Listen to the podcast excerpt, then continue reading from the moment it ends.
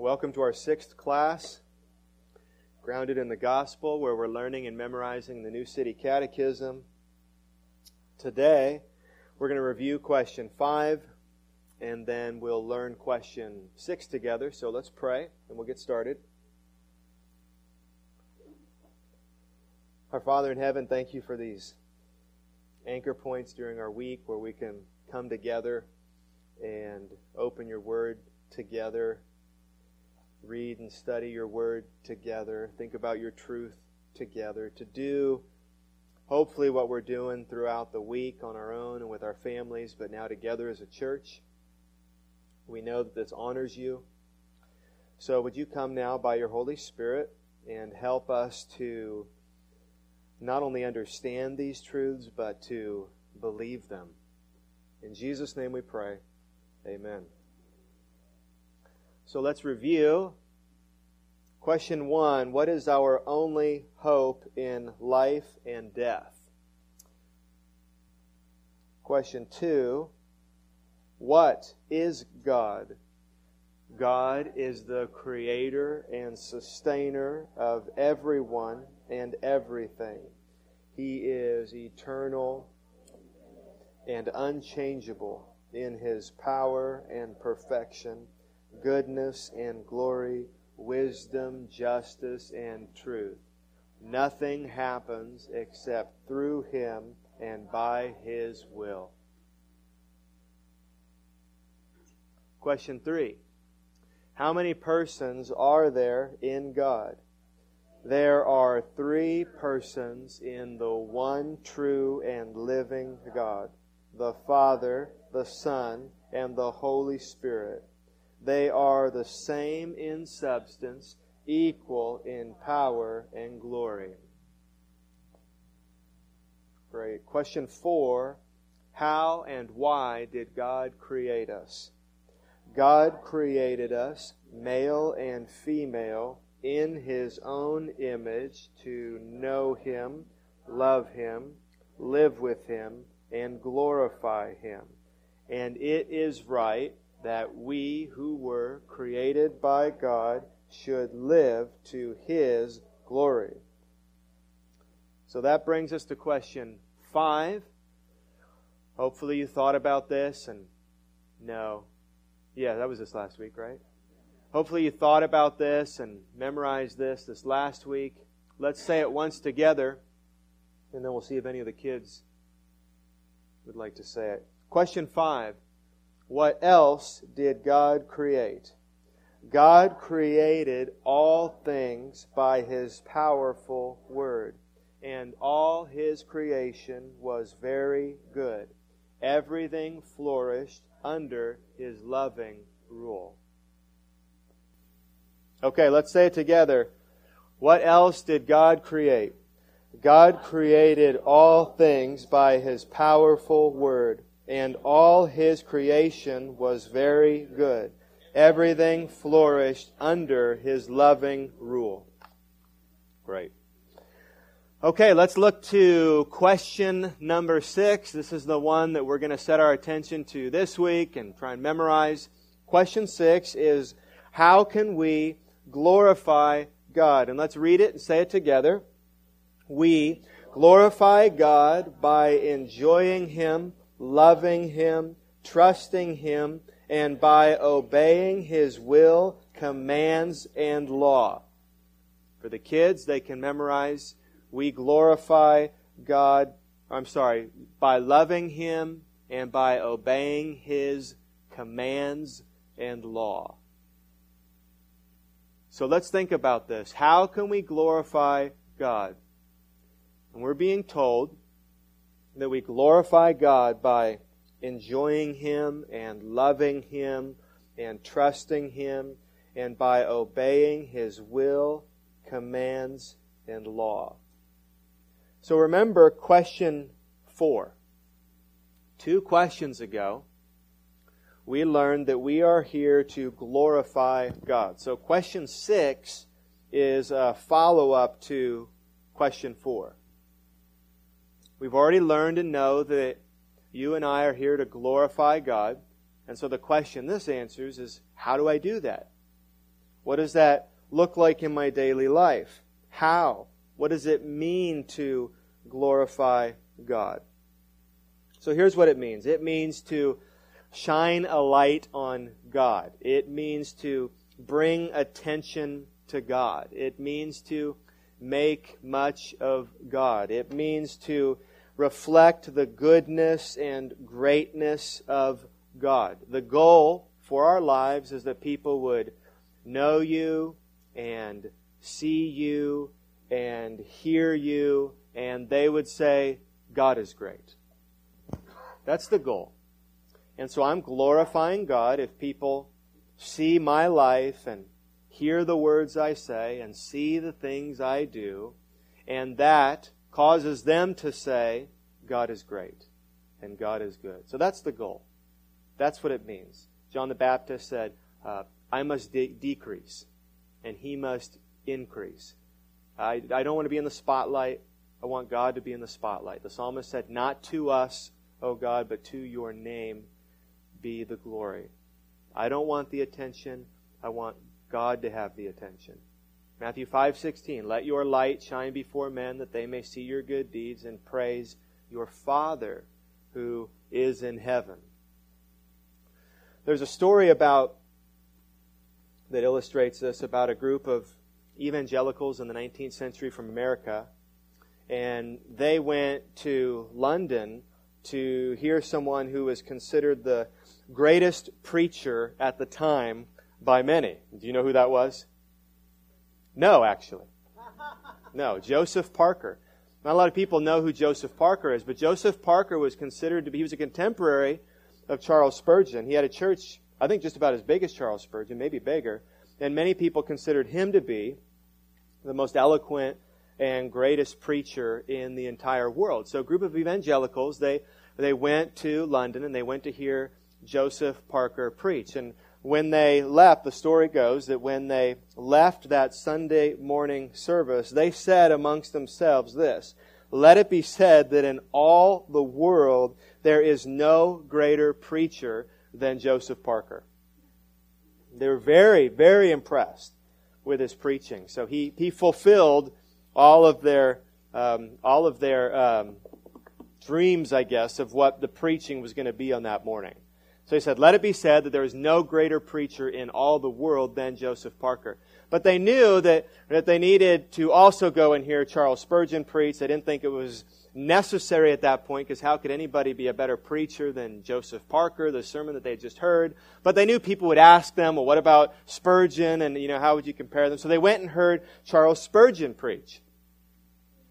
Now, after they heard Charles Spurgeon preach, when they left that service, they said among themselves, Let it be said that in all the world there is no greater Savior than Jesus of Nazareth. So that was the, that's that's the difference. So not to us, but to your name be the glory. A good sermon, if it glorifies God, doesn't leave you thinking, what a great preacher. A good sermon, if it glorifies God, leaves you thinking, what a great Savior. So let me give you a couple definitions that might be helpful here. Um, I've been most helped by these definitions of glory and then glorify from John Piper. Those of you who know Pastor John Piper, he has spent so much of his life and so much of his study thinking about uh, this teaching in the Bible, what it means to glorify God, and what is the glory of God. So he's a, a bit, I would say, of an authority, modern. So he says this here's a definition of glory, and then I'll give you his definition of glorify. Because right, those aren't words we use a lot. We use them in, in terms of our relationship with and from God. But otherwise, these aren't terms that are common in our day. So here's glory the public display of the infinite beauty and worth of God is what I mean by glory. And I base that partly on Isaiah 6, where the seraphim, the angels, say, Holy, holy, holy is the Lord God Almighty. The whole earth is full of His, and you would expect them to say holiness. And they say glory. They are ascribing, Holy, holy, holy is the Lord God Almighty. The whole earth is full of His. And when that holiness goes public in the earth and fills it, you call it glory. So God's glory is the radiance of His holiness, the radiance of His manifold, infinitely worthy, and valuable perfections. God's glory is His Godness on display. You can see it, you can hear it, you can taste it, you can feel it. It's on display. So, what does it mean to glorify? That's what God's glory is. What does it mean to glorify? And here's what Piper says Glorifying means feeling and thinking and acting in ways that reflect His greatness, that make much of God, that give evidence of the supreme greatness of all his attributes and the all satisfying beauty of his manifold perfections. So, making much of God, turning the spotlight to God, bringing the attention to God. And we want to live in such a way that we do that. We want to live in such a way that God is glorified. So that's glorifying God, this is very helpful. This gets even more specific, doesn't it? And of course, we could get even more practical than this. But how then do we make much of God? How then do we bring attention to God? How do we take the spotlight from us and put it on God? And we're given four answers here by enjoying God, by loving God, by trusting God, and by obeying God's will, commands, and law. In other words, the totality of what God has called us as Christians to do. So we glorify God when we enjoy Him. We glorify God when we love Him. We glorify God when we trust Him. And we glorify God when we obey Him. Deuteronomy 11:1 You shall therefore love the Lord your God and keep his charge, his statutes, his rules, and his commandments always. I don't know if you read, um, let me read you now from Bryan Chapell this was the commentary that's supplied in the along with this question in the New City Catechism. So here's what Bryan Chapell, I think he's he was the president of Covenant Theological Seminary. I don't think he is anymore, but pastor, theologian. So here's what he says about this question. Just just just listen. How can we glorify God? We can do as he said and we can believe what he said. We can do what he said, and we can believe what he said. If we truly want to honor the Savior, we do as he said. But that means not just obeying him because he's going to get us. It's not really that. It's understanding how great is his love for us that we, in love for him, want to walk with him. And that understanding means that we begin by saying, I understand that He has loved me so much that my heart is responding in love for Him. Now, as I do that, I'm not now honoring God with a sense of, oh no, He's going to get me if I don't. That would mean I might obey Him, but I would not enjoy Him. No. True love for God means I delight in His law. I understand that what God has given me when He says, walk with me, is a safe and good path in life. So you've heard it said this way. We, we don't obey God to get Him to love us. We obey God because He has loved us. So the motivation of our obedience is not to avoid getting something bad from God or in order to get something good from God. The motive of our obedience is gratitude. It's gratitude. Now, parents, those of you who uh, those of you who have kids, well, if you're a parent, parents, you understand this, and kids, listen. You understand this because there's a big difference between when your kids are obeying you because they love you and respect you, and they're obeying you just because they feel like they have to. So when they obey you cheerfully, that is very different than obeying you begrudgingly.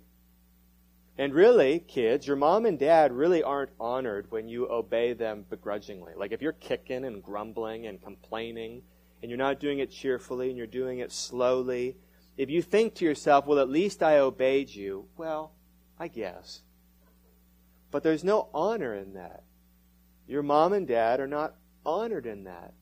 Now, when you do it cheerfully, when you obey and you obey because you love your mom and dad, you trust your mom and dad, you know your mom and dad are thinking about what is best for you. So even if you don't want to do the thing they ask you to do, which will happen about 80% of the time, even when you don't want to do that thing that they want you to do, you do it because you love them and you trust them. Now, when you do that, you honor your mom and dad. So think about this. It is really no different in your relationship with God. Our obedience to God, it's a get to, it's not a have to. And you've known Christians, or you've been the Christian, or you've been in the churches where everyone is sort of, we use terms like legalistic, when everyone is doing all the, the right things and obeying all the rules, but they just look depressed and angry all the time. There's, there's no joy. So that's not what God is talking about. That's not who David was, for example, who says things over and over again like, I delight in your law. I love your law. I love it. I love you. I love what you've done for me, and I want to please you, and I want to live for you. So give me law. Give me commands. Give me instruction. Give me calling. Tell me how to live. I want to please you. That comes from a heart of gratitude that comes from a heart of gratitude. This is one of the ways, incidentally, that you really pick up on whether or not someone is a Christian. They don't just play the part, they don't just do the right things. At the end of the day, there has to be a heart for God. A heart for God. Well, Bryan Chapell goes on. That's really what the commandments of God are about. They are explaining, as he shows us his character and care, that He's given us this safe path for life. If you get off the path, there are consequences, of course, because this is a safe and good path, but we are not staying on that path because we think somehow we are earning His affection. Rather, we understand, as He showed us through Christ, and particularly the Lord's sacrifice for us, how great is His love for us. When we understand that the law or the commandments are echoing the character of God and His care for us, then we delight to walk in that path because it lets us experience the goodness of our God. In other words, God's, God's commands, His rules are not arbitrary. He's not just messing with us. I'm just going to give you some really difficult and painful things to do just to see if you really love me. His commands, His will, His law are good for you. They're good for your family. They're good for your church. They're good for your society. They are the path of life. And as we obey God, we find that even those things that we don't want to do, or even those things that we don't think we should do and don't make sense to us, and even those things that we think, if I do that, it's not going to go well for me, in the end, what do we discover? It goes well. Ultimately, it always goes well because God's ways and God's will is good.